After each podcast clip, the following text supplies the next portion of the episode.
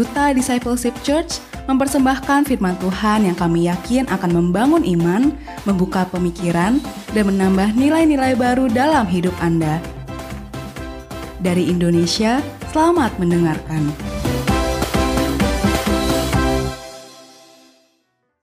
Selamat siang, Shalom. Kita bersyukur siang hari ini Tuhan sangat mencintai kita. Tuhan sangat mengasihi kita. Amin. Karena sangkin cintanya, sangkin kasihnya kepada kita Bapak Ibu, kita salah pun Bapak Ibu dengar, dia tetap mengasihi kita. Itu hebatnya dia. Kalau kita sebagai orang tua jasmani, ketika melihat anak kita salah, ya kita mudah kesel, kita mudah marah ya, kita bahkan bisa cuekin dia ya. Tapi Tuhan enggak. Tuhan enggak. Bilang kiri kanannya, Tuhan sayang sama kamu. Hari ini saya akan memberikan tema khotbah yaitu satu-satunya kebenaran. Injil Matius pasal 15 ayat 1 sampai 9. Silakan Bapak Ibu buka gadgetmu. Silakan dibaca ya. Matius 15 ayat 1 sampai 9. Demikianlah firman Tuhan. Kemudian datanglah beberapa orang Farisi dan ahli Taurat dari Yerusalem kepada Yesus dan berkata, Mengapa murid-muridmu melanggar adat istiadat nenek moyang kita? Mereka tidak membasuh tangan sebelum makan. Tetapi jawab Yesus kepada mereka, Mengapa kamu pun melanggar perintah Allah demi adat istiadat nenek moyangmu? Sebab Allah berfirman, Hormatilah ayahmu dan ibumu. Dan lagi, siapa yang mengutuki ayahnya atau ibunya pasti dihukum mati.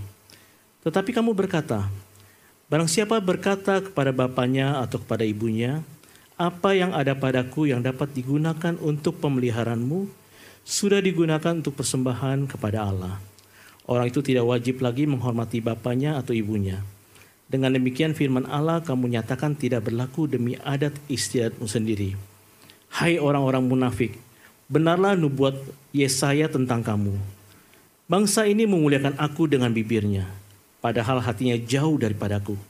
Percuma mereka beribadah kepadaku, sedangkan ajaran yang mereka ajarkan ialah perintah manusia. ya.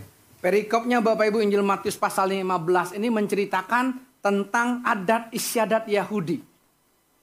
Di mana orang-orang Farisi, ahli-ahli Taurat, mereka yang memiliki aksesoris rohani yang sangat kental dalam kehidupan mereka. Ya kalau sekarang e, diperumpamakan sebagai hamba-hamba Tuhan, sebagai pendeta-pendeta yang punya aksesoris rohani, yang punya jubah kependetaan Bapak Ibu, mereka ini lebih fokusnya kepada hal-hal lahiriah. Jadi mereka bertanya kepada Tuhan Yesus, mereka berkata, "Rabi, mengapa murid-muridmu kok mereka makan mereka tidak cuci tangan?" Tadi kan? Kira-kira Bapak Ibu, kalau sebelum makan cuci tangan itu baik nggak? Baik. Kalau tujuannya untuk bersih, baik. Tetapi kok mengapa Tuhan marah? Tuhan berkata kepada orang-orang Farisi, kepada ahli-ahli Taurat ini, "Hai kamu orang-orang munafik." Loh, kok disuruh cuci tangan disebut hai orang munafik, Bapak Ibu? Kenapa? Karena orang-orang Farisi ini, ahli-ahli Taurat ini, orang-orang yang berjubah, jubah aksesoris rohani saya katakan tadi, jubah rohani, lebih banyak fokusnya kepada hal-hal lahiriah. Basuh tangan. Karena basuh tangan di sini tujuannya bukan supaya bersih, supaya tidak ada kuman-kuman yang melekat di tangan mereka sehingga makannya bagus. Betul gitu ya, kurang lebih kita seperti itu. Bukan itu. Tapi cuci tangan sudah menjadi satu adat istiadat. Nah, kalau mereka tidak melakukan itu, maka mereka merasa bersalah. Saudara, inilah kehidupan kekristenan yang di mana kita campur aduk adat istiadat kita, masa lalu kita sebelum kita kenal Tuhan, kita terus bawa di dalam kekristenan kita. Sehingga apa? Kita tidak bisa mengalami Tuhan dalam hidup kita. Ingat ya. Saya tidak katakan semua adat itu salah, tidak. Tapi silakan Bapak Ibu cek begitu banyak adat istiadat kita sebelum kita kenal Tuhan itu yang kita bawa di kehidupan kita hari-hari ini dalam rumah tangga kita. Apa pun kepercayaan kita dulu. Ya, ini kita nggak sadar. Padahal Tuhan mau begini. Ya, Tuhan mau kita itu jangan fokus kepada hal-hal lahiriah, tapi Tuhan mau kita fokus ke dalam hati kita. Bilang sama-sama dalam hati saya. Manusia, orang Kristen zaman no ini, saya melihat lebih banyak fokus kepada hal-hal lahiriah. Hal-hal lahiriah yang diperbaiki. Pakaiannya lah, kalau yang wanita lipstiknya lah. Ayo beradu merek yang mana yang lebih bagusnya lah. Lalu hobinya lah, olahraganya apa. Hanya hal-hal itu saja yang kita fokuskan. Sama seperti orang Farisi. Makanya ketika Yesus ditanya gitu, Yesus berkata begini, kamu orang munafik. Kenapa? Karena ada perintah Tuhan berkata, hukum yang kelima berkata, hormatilah ayah dan ibumu. Tapi mereka bilang gini, oh kami sudah persembahkan kepada Tuhan, oh kami sudah melayani Tuhan di gereja, tapi uh, kami nggak nggak nggak nggak harus lagi papa mama mama kami. Bapak ibu sering terjadi gitu? Kita hebat di gereja, kita hebat di pelayanan, tetapi kita nggak hormat sama papa mama. Sering nggak? Banyak. Orang kelihatannya rohani banget di gereja, bilang semuanya Tuhan, Tuhan, Tuhan. Tapi di rumah dia berontak sama papa mama. Berapa banyak anak-anak muda yang berontak sama orang tua. Saya ketemu seorang anak di Westwood, Bapak Ibu. Saya olahraga, nggak olahraga juga sih. Keren olahraga. Kalau olahraga tuh itu yang Pak Paulus. Wah, 20 km bolak-balik 40 km. Itu olahraga gitu ya. Karena pantat pegel. Oh ini enggak sama Fed gitu ya. Lalu saya singgah di Westwood. Saya ketemu anak cewek usia 4 tahun. Dia bukan anak duta tapi saudaranya orang duta. Jadi dia lagi main berlibur gitu, lalu main di sana gitu. Saya kayaknya belum pernah ketemu anak cewek, manis anaknya, tapi juteknya. Gak mau. Saya benci sama om. Loh, kagak kenal sama saya, benci sama saya. Lalu mbaknya bilang, iya pak di rumah juga galak, di sekolah, oh temannya dihajarin gitu loh. Saya bilang ini nggak apa-apa, nggak apa-apa. Kamu jangan, mbaknya bilang ini, kamu jangan nggak sopan sama om. Nggak apa-apa, saya bilang nggak apa-apa. Ayo saya, enggak, om jelek. Nggak apa-apa lah yang jelek peluk kamu gitu ya. Lalu saya ngobrol dengan saudaranya. Kenapa anak ini seperti ini? Karena yang pertama, anak ini hamil luar nikah. Berarti ada roh penolakan yang masuk. Yang kedua, karena kedua orang tuanya kerja, anak ini disuguhkan dengan handphone, tablet, atau apa pun bentuknya. Suguhkan. Banyak orang tua zaman now gitu kan. Udah nggak apa-apa. Sehingga anak ini ngikutin game yang dia tonton. Dia perlakukan itu dalam kehidupannya. Lalu saya bilang sama sama saudara, nggak bisa berusaha ini. Ini orang tuanya yang harus ketemu Yesus. Kalau orang tuanya ketemu Yesus, bisa Tuhan ubahkan. Kalau enggak, nggak bisa. Baru anak 4 tahun. Gimana nih gedenya? Jangan dipikirin, jangan dipikirin. jangan, gimana ya Pak? Jangan ya. Ngeri kan? Itu yang terjadi. Sama nggak dengan kekristenan hari-hari ini? Kita begitu rohaninya, kita punya standar kalau hari Minggu saya standar kerajaan surga. Tapi kalau saya Senin sampai Sabtu saya dagang, saya bisnis punya standar sendiri. Kita hidup dengan double standar.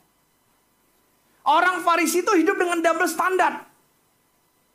Hukum taat, 10 perintah Allah bukan hanya itu Bapak Ibu, plus 600 lebih hukum tambahannya. Salah satunya membasuh tangan.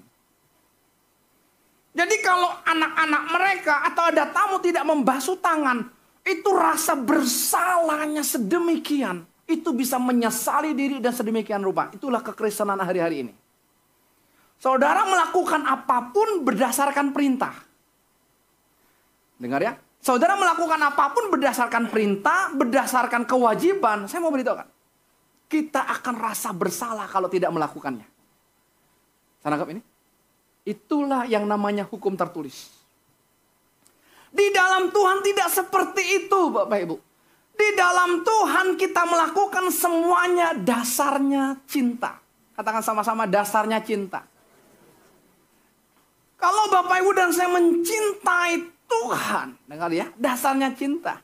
WL nggak suruh nggak suruh kita nari-nari begini. Itu sudah otomatis kita nari. Kenapa? Kita cinta kepada Tuhan.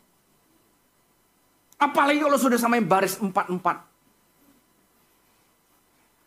Pria-pria yang diurapi Tuhan ini. Wah Bapak Ibu kalau sampai nggak goyang. Pertanyaan dalam dirimu. Cinta nggak engkau sama Tuhan? Jangan terintimidasi. Pertanyaannya, cinta nggak saya sama Tuhan ya? Apakah saya ke gereja karena kewajiban? Kalau itu kewajiban, berarti Taurat dalam hidupmu.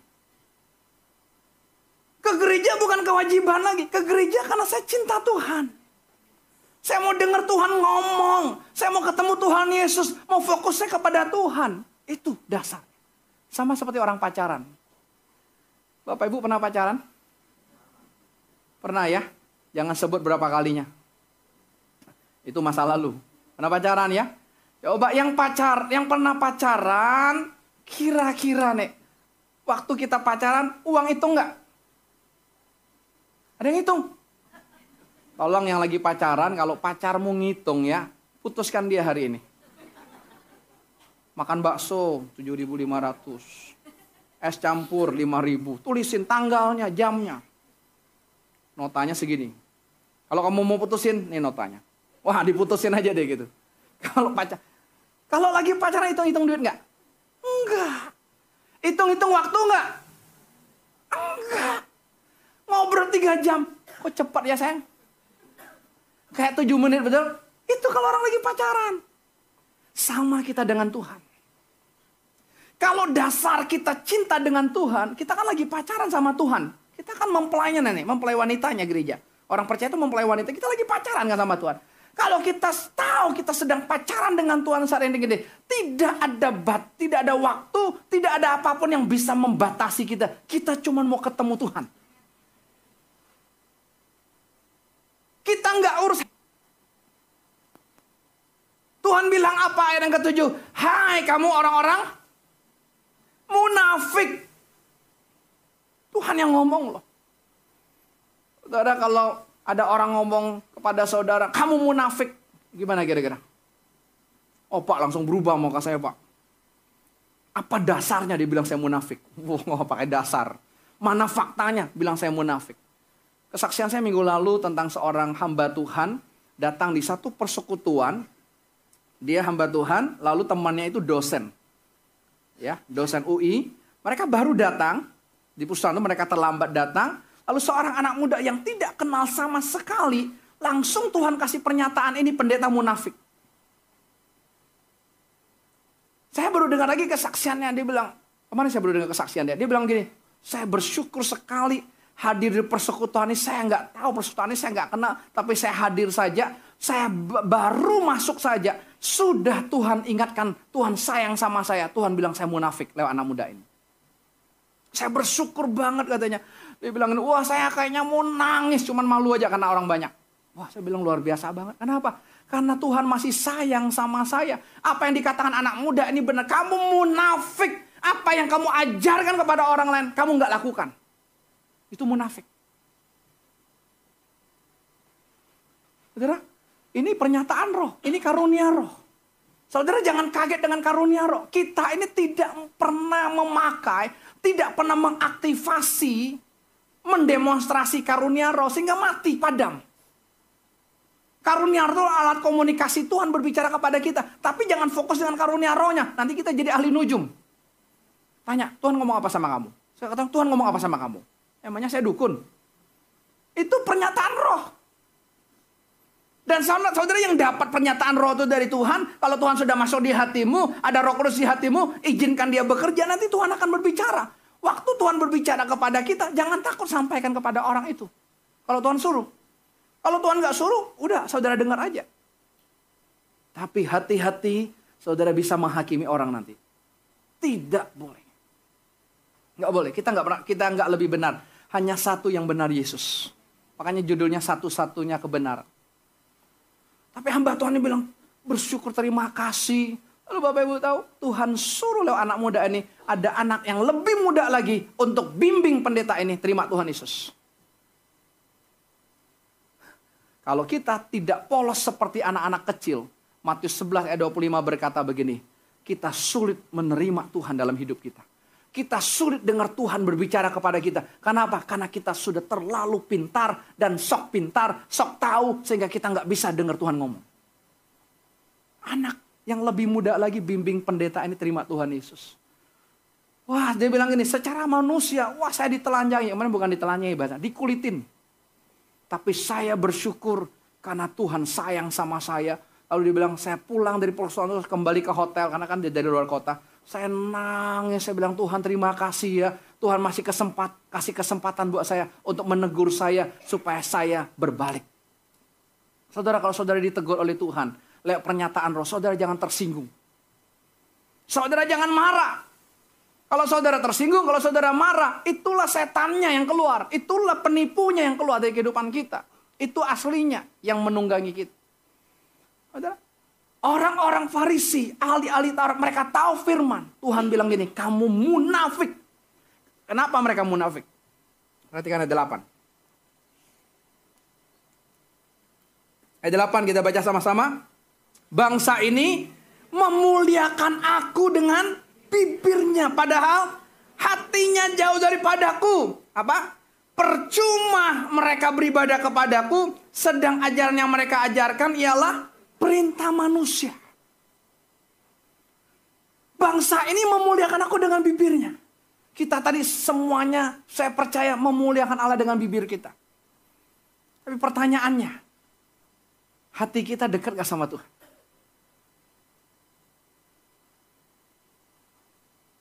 Kita memuliakan Allah dengan bibir kita. Tapi hati kita, nanti ke mall mana ya? Nanti makan apa ya? Itu orang munafik. Di gereja banyak nggak? Banyak. Karena apa? Karena kita ini fokusnya kepada hal-hal ya. Yang penting kan saya hadir. Masalah mulut saya nggak sinkron dengan hati saya, itu kan urusan saya dengan Tuhan. Nggak bisa. Tuhan akan bilang kita munafik. Tuhan nggak mau kita orang munafik. Jemaat Laodikia yang munafik, Tuhan muntahkan. Tuhan nggak tertarik di hati Tuhan. Itu namanya Tuhan akan muntahkan kita. Tapi Tuhan mau kita hari ini Mulut kita memuliakan Allah, tapi hati kita terpaut dekat dengan Tuhan. Itu yang Tuhan mau. Itu namanya integritas, sinkron. Apa yang saya katakan sama dengan apa yang saya lakukan. Bangsa ini memuliakan aku dengan bibirnya, hatinya menjauh daripadaku. Percuma mereka beribadah kepadaku. Sedangkan ajaran yang mereka ajarkan ialah perintah manusia. Ajaran manusia. Kalau kita dengar ajaran manusia, dengar Tuhan bilang ini, percuma. Waduh, ngeri banget ya. Mengapa percuma? Karena tidak ada ajaran manusia yang benar. Tidak ada. Yang benar cuma satu, Yesus. Jadi sebenarnya gini Bapak Ibu, proses ngajar mengajar apa pun di dunia ini bentuknya apa pun, semuanya itu berasal dari pohon pengetahuan yang baik dan jahat itu. Semuanya. Apa pun kau sebut pengetahuan apa pun di dunia ini, semuanya berasal dari situ. Kalau sudah kita tahu berasal dari buah, buah pengetahuan baik dan jahat, berarti tidak ada yang benar. Karena Tuhan mau kita jangan makan dari buah itu, tapi makanlah dari pohon kehidupan. Siapa pohon kehidupan? Tuhan sendiri, satu-satunya sumber kebenaran. Mengapa Tuhan katakan munafik begini? Ayat yang ke-14, perhatikan. Kita baca sama-sama Matius 15 ayat 14-nya. Ya sama-sama. Biarkanlah mereka itu, mereka orang buta yang menuntun orang buta. Jika orang buta menuntun orang buta, pasti keduanya jatuh ke dalam lubang. Ternyata ajaran manusia, ajaran orang Farisi, ajaran ahli-ahli Taurat itu disebut perintah manusia itu adalah orang buta yang sedang menuntun orang buta. Seorang hamba Tuhan puluhan tahun dia melakukan pengajaran demi pengajaran begitu bagus. Pengikut-pengikutnya Bapak Ibu merindukan hamba Tuhan untuk datang ketemu dengan mereka. Sampai cari hamba Tuhan ini, kejar hamba Tuhan ini. Dan luar biasanya Bapak Ibu dengar kemuliaan Allah menyertai. Hamba Tuhan ini setiap kali ketemu ada hal-hal yang baru yang Tuhan bukakan. Membuat pengikut-pengikutnya berkata, wow, wow, wow.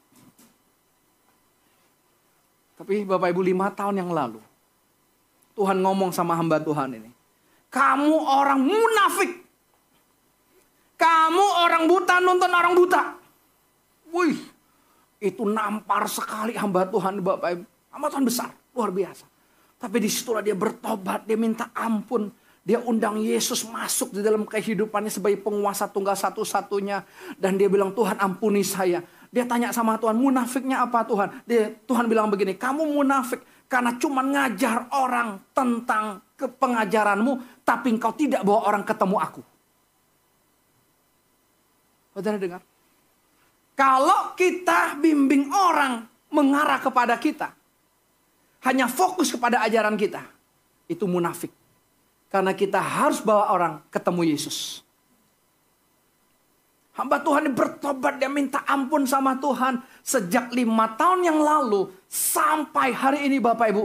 Dia mulai membawa orang ketemu Yesus. Bawa orang ketemu Yesus. Bawa orang ketemu Yesus. Dia ketemu hamba-hamba Tuhan yang S1, S2, S3, profesor, rektor-rektor STT Bapak Ibu. Dia bawa pertama, dia bilang kalau hari pertama selalu berdebat karena orang-orang STT, eh, orang-orang teologi yang sudah punya konsep tentang doktrin masing-masing. Apalagi sudah doktrin, eh, doktor teologi. Wah sudah merasa pintar firman Tuhan. Wah berdebat begitu. Tapi mulai hari kedua, hamba-hamba Tuhan mulai rontok pikirannya. Kenapa? Karena mereka tidak bisa menyangkal. Yang mereka ajarkan hanya kebenaran, kebenaran yang tidak membawa orang ketemu Yesus. Bapak Ibu kalau kita bergereja sama seperti syarat-syarat dengan kepercayaan yang lama kita dulu. Lebih baik kita balik. Kenapa? Percuma.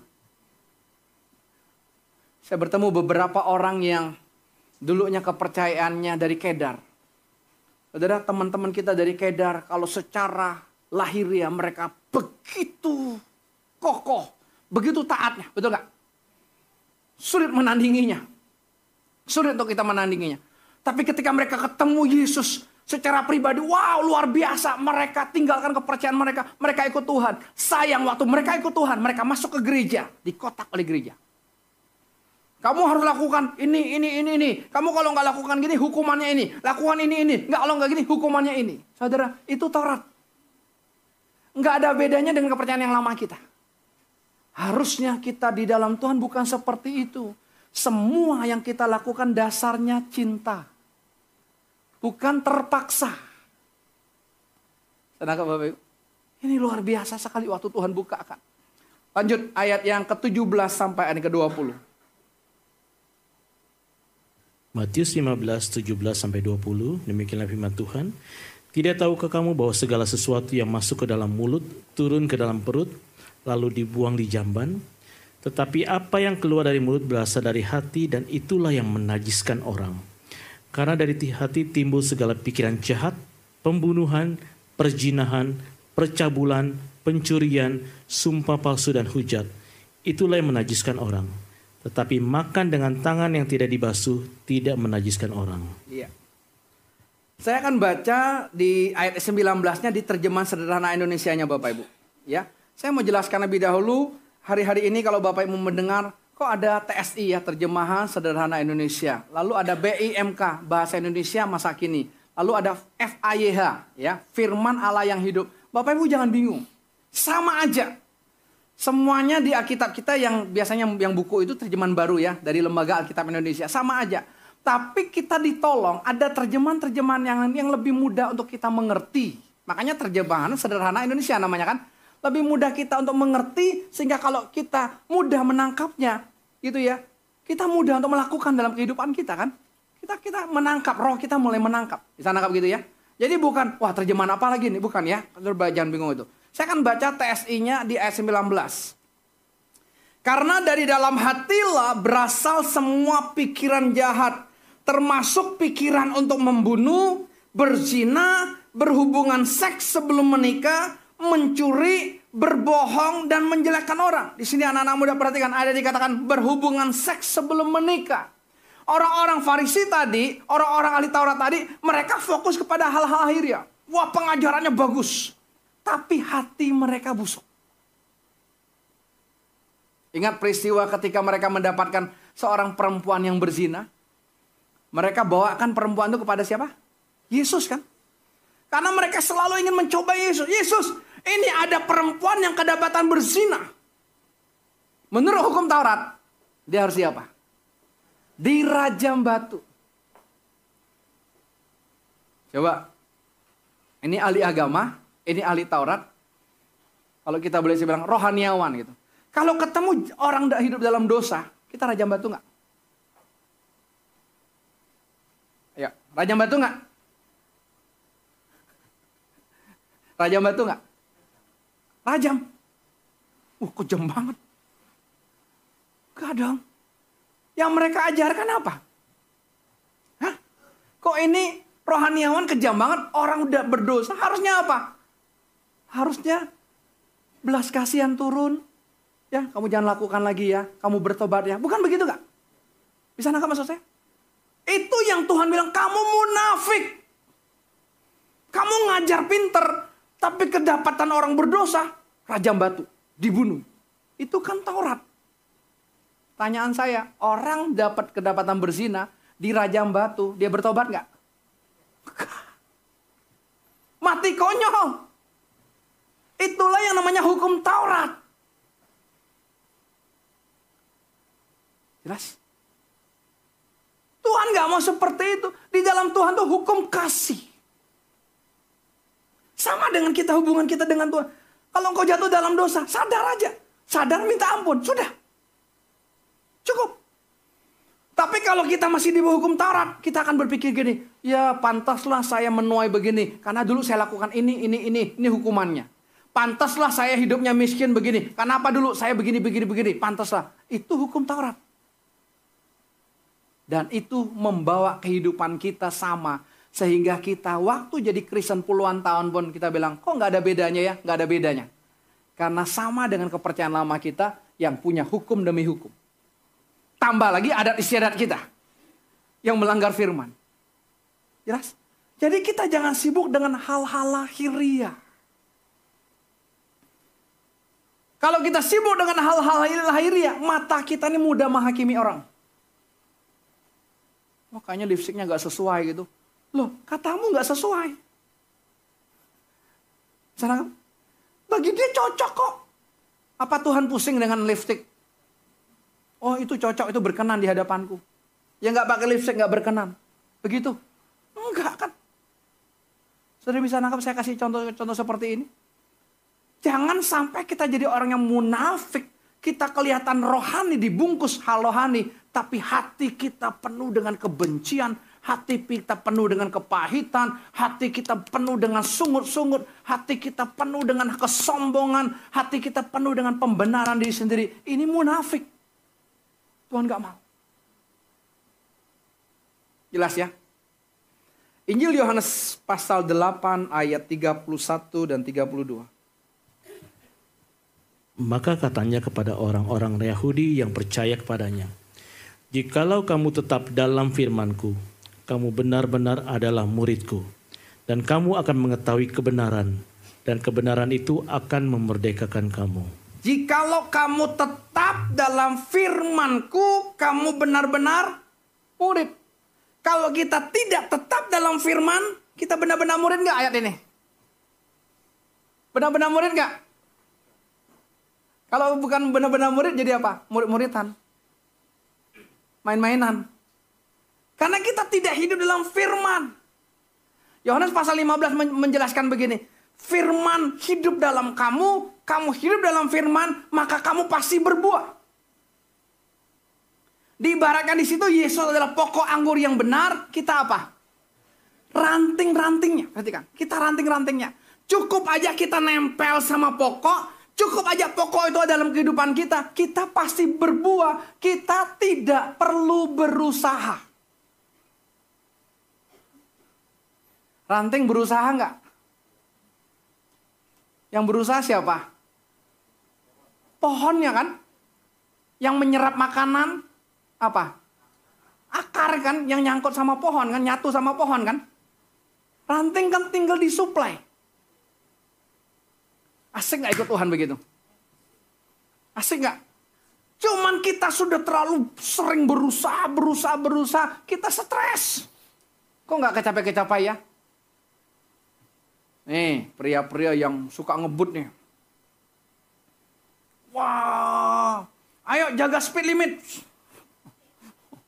Sampai ditulis, ditempel di dashboardnya. Speed limit. Bikin. Udah deh, Kata, wah 120.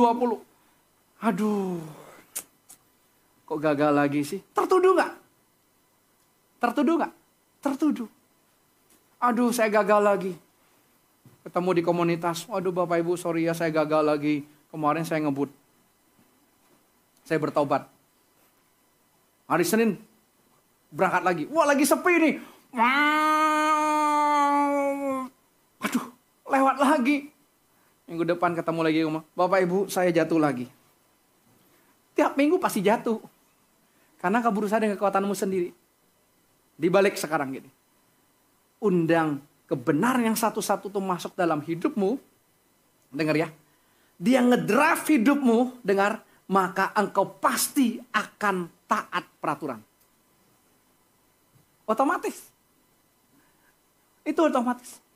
Seorang ibu dia ngeluh terus tentang anaknya.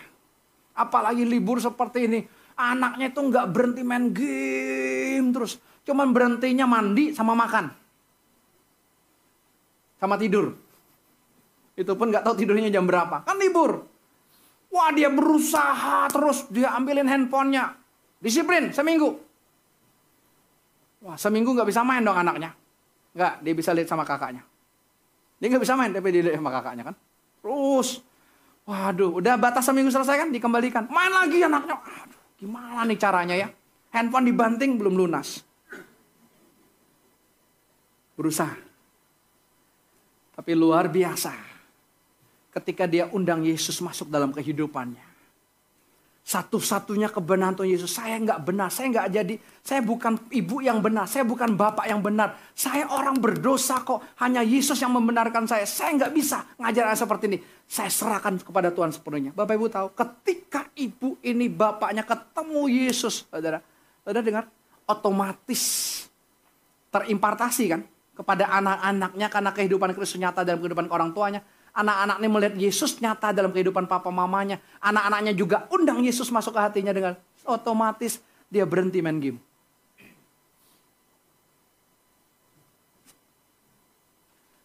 Capek gak berusaha? Capek kan? Gak usah. Kita ranting kok. Cukup aja nempel, mempercayai Tuhan sepenuhnya aja. Tuhan ini anakmu, ini kepunyaanmu, urus Tuhan. Bukan saudara lepas tangan, enggak. Saudara lakukan bagian saudara. Tapi jangan ngotot. Jangan mau berusaha. Ranting mau berusaha turun. Nyedot sendiri, enggak bisa. Dia berusaha turun sendiri, lepas dari pokoknya, mati. Kering. Nempel aja sama pokoknya. Nempel aja sama Yesus. Saudara pasti akan dapat kehidupan dari Tuhan. Karena Tuhan berkata, akulah jalan, kebenaran, dan kehidupan.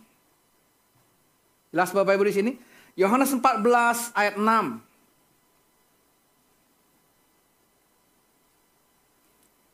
Kita baca bersama-sama ayat ini Yohanes 14 ayat yang ke-6 dengan suara yang keras.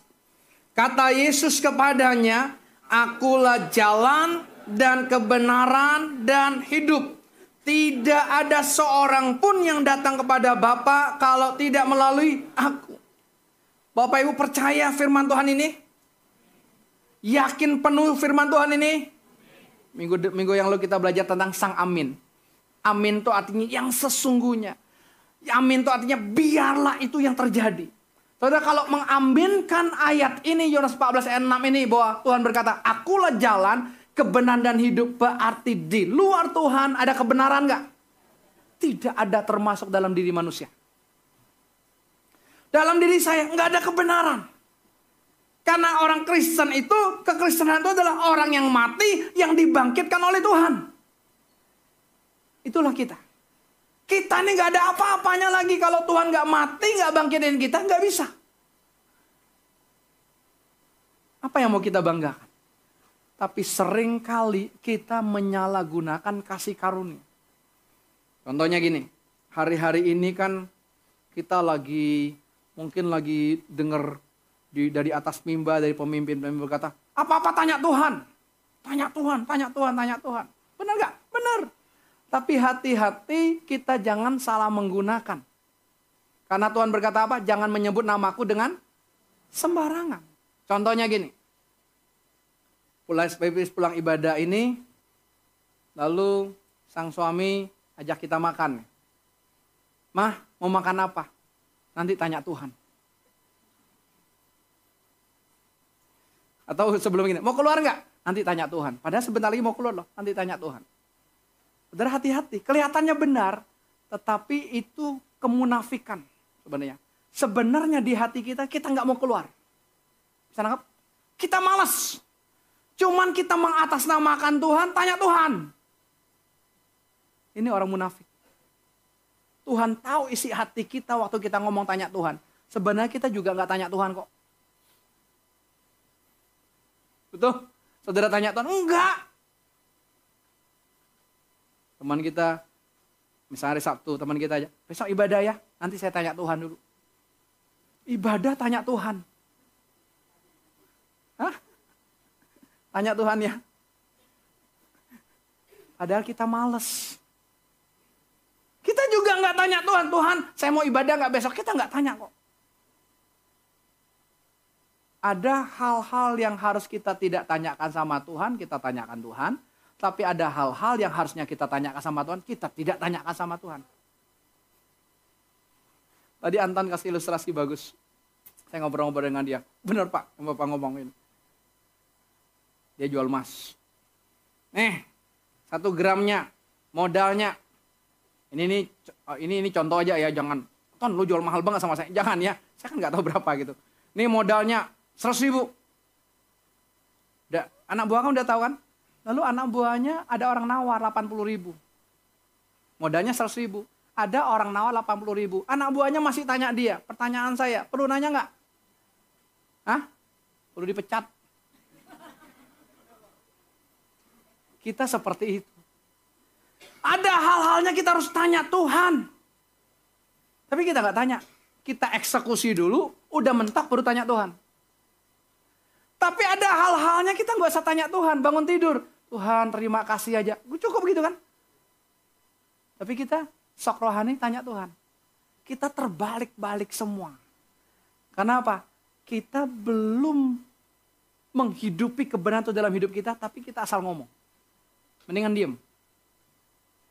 Saya nggak harus berkata, saya tanya Tuhan dulu. Enggak. Saya nggak ngomong begitu pun saya akan tanya Tuhan.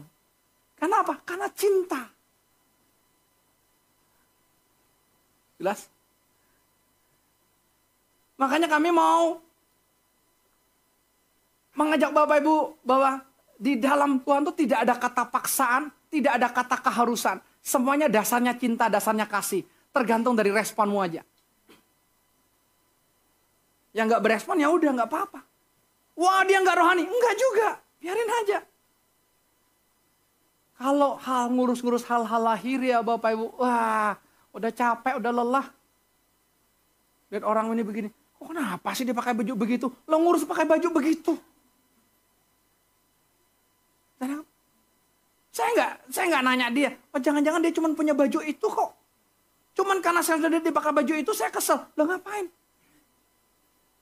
Dan di hati-hati kita jangan terjebak, jangan asal ngomong tanya Tuhan, tanya Tuhan.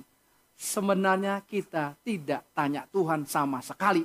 Hanya pembenaran diri kita, ingin menutup kemalasan kita, kita pakai nama Tuhan. Itu pembenaran diri sendiri. Itu saudara orang munafik.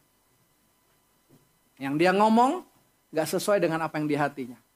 Saudara bisa bohongin orang lain, Tuhan gak bisa. Tuhan mau kita polos seperti anak kecil. Mau pergi gak? Gak mau, gak mau. Ya udah. Ajak makan lo gak mau? Gak mau. Ya udah, itu anak kecil. Kita yang suka ngerayu kan, oh, ini makanannya enak. Mau belum ada di dunia, belum ada di dunia udah ada makanannya. Belum pernah kamu makan, oh, kita rayuin. Nah, anak kecil tuh dia mau polos kan, nggak nggak mau. Itu yang Tuhan mau dalam kehidupan kita. Akulah jalan kebenaran dan hidup berarti tidak ada kebenaran di luar Yesus. Kalau saudara mendengar seseorang berkata, ini kebenaran. Ini yang paling benar. Orang yang berkata ini paling benar, berarti tersirat di dalamnya, yang di luar itu salah. Benar dong? Saya yang paling benar. Nggak ada yang benar. Tadi pagi saya kasih contoh, misalnya pergi suami istri. Sekarang kan enak kan, tinggal buka map, mau ke mana gitu. Lalu udah mau mendekati nih. Mapnya ngarahin belok kanan. Yang pegang kan istri map. Suami yang nyetir. Atau terbalik ya? Oh enggak pak, saya nyetir pak. Suami yang pegang map. Oh itu suami lagi capek, tolonglah dia. Tapi kan biasa suami yang nyetir gitu kan. Istri pegang map. Suaminya bilang ini, enggak. Saya biasa dari dulu jalannya kiri. Mapnya bilang kanan pak. Kiri, kanan, kiri. Kiri kanannya kita berantem. Kenapa berantem? Karena masing-masing punya pembenaran diri sendiri. Yang satu berdasarkan pengalamannya, kalau lewat situ selalu kiri. Yang satu berdasarkan mapnya. Dia tanya, bilang kanan.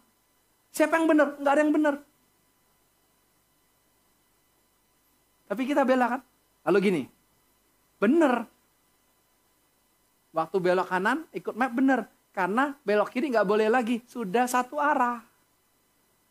Dulu bisa, tahun lalu kita lewat bisa karena masih dua arah. Sekarang sudah satu arah, nggak boleh masuk. Ada perubahan. Kalau map kan update kan. Lalu isinya benar kan? Tiba kan? Lalu langsung dengan gaya ini. Benar kan? Gue udah bilang, lu sih nggak nurut. Pengalaman-pengalaman, makan tuh pengalaman. Eh, istri begini juga nggak benar. Ayo, ini nggak benar juga. Karena nggak ada yang benar. Yang benar cuma Yesus. Jadi caranya gimana? Diam aja. Nih, belok kanan udah benar sampai itu ya. Udah benar aja, jangan tuding suamimu. Benar kan? Kita begitu nggak? Kenapa kita begitu? Karena hidup kita tidak didrive oleh kebenaran itu sendiri. Hidup kita didrive oleh kebenaran diri sendiri. Itu yang bahaya. Tuhan bilang gini sama Adam. Hawanya belum ada. Adam, semua pohon dalam taman ini boleh kamu apa? Makan. Gratis? Hah? Cashback? Pakai OVO. Pakai dana. Cashback 100% pada maksimal 5 ribu rupiah. Tapi kita sudah tergiur dengan 100 persennya. 100 persen men. Kita nggak mau beli jadi beli. Karena 100 persennya. Enggak kan, free kan? Tapi Tuhan bilang ini, satu pohon dalam taman jangan kamu makan. Kalau kamu makan, pasti. Oke, ini perintah Tuhan. Pasti mati. Lalu kejadian tiga, setan yang figuratifnya ular. Kenapa saya harus bilang ini? Kita harus ngerti. Bukan ular beneran. Ular beneran bisa ngomong, Hawa, Stres nanti kita ketemu ular. Setan gue injek loh. Ke taman safari lihat lihat oleh ini setan nih dalam nama Yesus. Waduh, tangkap saudara. Jangan nyasar ya, ini figuratif namanya saudara. Tahu ya figuratif melambangkan aja. Lalu ular ngok ular nih iblis memfiguratif sebagai ular ngomong sama Hawa. Ya, semua pohon dalam taman memang tidak kamu boleh makan. Makan aja itu. Kamu makan sekali-kali kamu nggak mati, betul? Iya dia makan. Coba saudara lihat faktanya. Faktanya, Tuhan yang menang apa setan yang menang? Coba, Tuhan bilang ini, kamu makan pasti mati. Setan bilang ini, kamu makan sekali-kali nggak mati. Faktanya, faktanya. Tuhan yang menang apa setan yang menang? Setan yang menang. Waktu dia makan mati nggak? Setan yang menang kan? Bener nggak nih? Tidak ada kebenaran dalam diri setan. Tidak ada kebenaran dalam diri dunia ini. Semua itu salah. Karena berasal dari buah pengetahuan baik dan jahat. Yang benar hanya tuh. Saudara tertipu gak? Tertipu. Tertipu kan? 5 tambah 2 berapa? 7. Faktanya kan? Kalau Tuhan bilang 5 ribu? Oh bisa dong. Tuhan belajar dari mana matematikanya?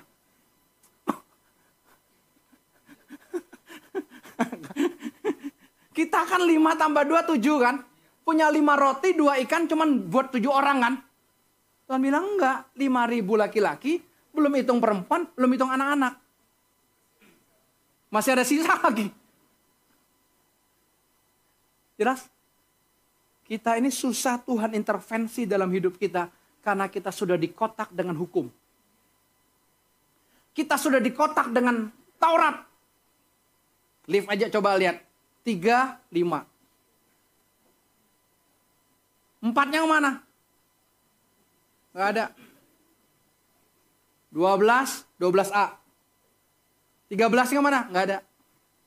Angka sial 4 si. 13 angka sial. Itu dunia, itu adat kita. Dalam Tuhan semua angka mantap. Dan gak ada yang baik. Yang baik cuma satu. Yesus. Amin. Gak ada angka yang baik. Yang baik cuma satu Yesus. Saya bisa tangkap ini.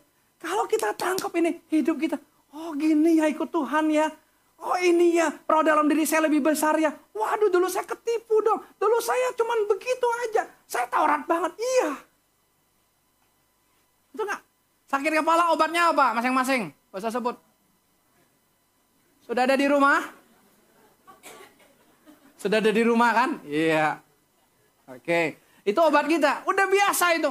Udah dari dari nenek moyang pak. Wah, sudah berdiri. Kalau orang sudah berdiri sejak. Ini nggak sudah diminum sejak. Kita canggih banget loh. Pabriknya aja belum buka kita sudah minum. sudah minum sejak. Tuhan mau ubah, nggak. Bisa Karena kita sudah punya konsep lama sedemikian rupa diajarkan oleh manusia satu tambah satu dua. Kalau Tuhan bilang satu tambah satu tiga, kita bilang salah. Tuhan curang. Padahal enggak. Karena karena di dalam di, di dunia ini nggak ada yang pasti kok. Di dalam dunia ini tidak ada yang relevan. Di dalam dunia ini tidak ada yang update. Semuanya semu. Saudara bilang, handphone ini lagi update nih. 6 bulan lagi, tahun depan dia keluar yang baru. Masih update nggak nih? Masih relevan nggak? Nggak lagi kan? Gak. Hanya Yesus yang relevan. Dia satu-satunya sumber kebenaran. Gak ada yang lain. Fokus kepada Yesus. Ikutin dia aja, nempel aja sama Yesus. Saudara, waktu saudara baca firman, saudara cuma bilang nih, Yesus berbicara saja kepada saya. Bukan supaya saya mengerti, tapi saya mempercayai setiap firman. Kalau engkau hidup begini, waktu engkau sakit. Engkau bilang, Yesus engkau Jehovah Rafa, engkau Allah penyembuh. Yes, tapi kalau engkau mengasihi Tuhan, nggak sembuh pun, kau tetap sayang. Itu ikut Tuhan begitu. Engkau sekarang lagi kekurangan ekonomi, lagi di proses ekonomimu. Engkau dengar satu khotbah berkata, dia adalah Jehovah Jireh, Allah yang menyediakan. Yes, kau percaya itu. Tapi tidak terjadi pun dalam hidupmu. Kau berkata gini, aku tetap percaya kepada Tuhan. Amin. Wah indah banget ikut Tuhan begitu. Indah gak? Indah banget. Kenapa? Kita tidak tergantung dengan situasi kondisi apa pun dalam hidup kita. Tapi kita tetap fokus kepada Tuhan saja. Asik gak? Asik. Siapa pun dan apa pun dalam hidup kita yang terjadi, dengar. Cuman satu Tuhan tujuannya kita ketemu Yesus. Jadi saudara jangan nyalakan orang lain, jangan nyalakan pasangan saudara, jangan nyalakan orang tua, jangan nyala siapa pun. Saudara orang lewat orang itu Tuhan mau saudara ketemu Yesus.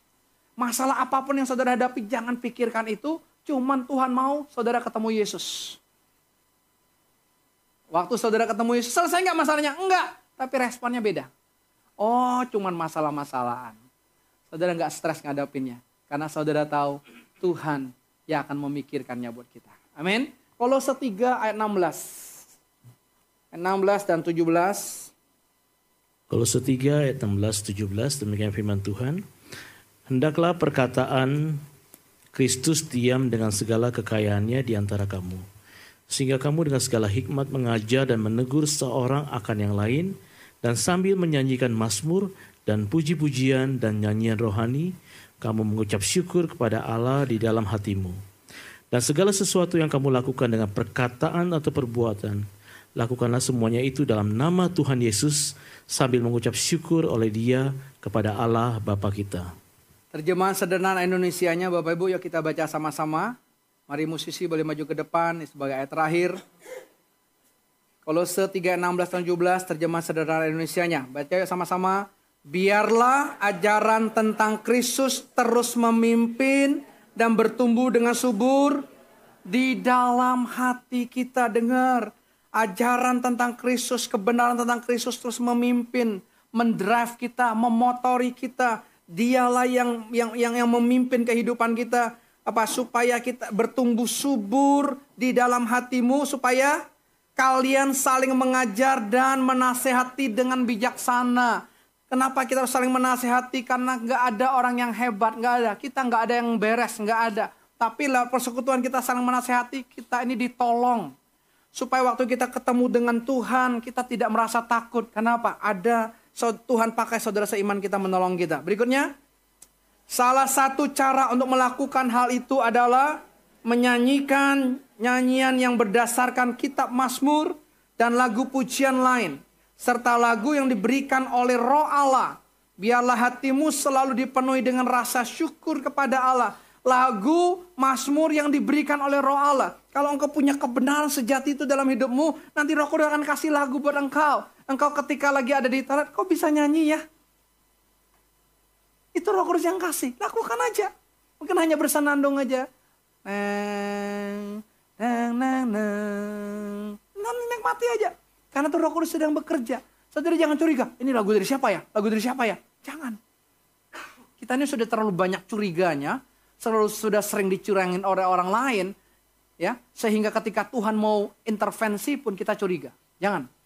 Percayalah itu Tuhan yang kasih. Lalu berikutnya, biarlah hatimu selalu, katakan sama-sama, selalu apa? Dipenuhi dengan rasa syukur kepada Allah. Dan semua yang kita katakan dan lakukan, hendaklah kita perbuat seperti kita mewakili Tuhan Yesus di dunia ini. Jadi kalau kita ngomong, kita perbuat otomatis. Kalau kebenaran itu ada dalam hidup kita, waktu kita ngomong, waktu kita perbuat, kita mewakili Tuhan. Karena ada Tuhan kan. Tanpa kita ngomong tanya Tuhan, tanpa kita ngomong Tuhan berkata, waktu kita ngomong ada Tuhan, Tuhan yang ngomong. Jadi jangan takut. Seseorang dalam kesaksiannya, hari beberapa hari ke depan dia akan dipanggil oleh direksinya. Dia stres. Dia takut. Lalu teman-teman seperketuanya meneguhkan, loh kamu kan cuma dipanggil. Iya biasanya. Nah ini nih. Biasanya kalau dipanggil direksi itu pasti ada apa-apanya. Oke? Okay? Jadi itu wah pasti dipecat lah. Kalau nanti dipecat kerja di mana ya? Nanti uh, istri makan apa ya? Anak makan apa ya? Belum terjadi udah mikirin. Itulah tipuan iblis. Harusnya waktu ini mau dipanggil direksi, ya udah. Dipanggil direksi, ya udah kan. Ngapain berusaha? Tinggal tanya Tuhan, ya Tuhan nanti ngomongnya apa? Udah. Enak nggak? Enak kan? Nggak usah stres. Tuhan mau kasih kelegaan. Kita ini sudah terlalu banyak stres dengan dunia ini, dengan hukum-hukum yang membatasi kita dengan peraturan demi peraturan, tapi hari ini dok kita tangkap kebenaran satu-satunya hanyalah Yesus. Tidak ada manusia yang benar di dunia, tidak ada. Satu pun tidak ada, tidak ada sama sekali. Hanya Yesus. Kalau hanya dia, kita hanya fokus kepada kebenaran yang Yesus berikan buat kita. Amin. Mari kita datang kepada Tuhan.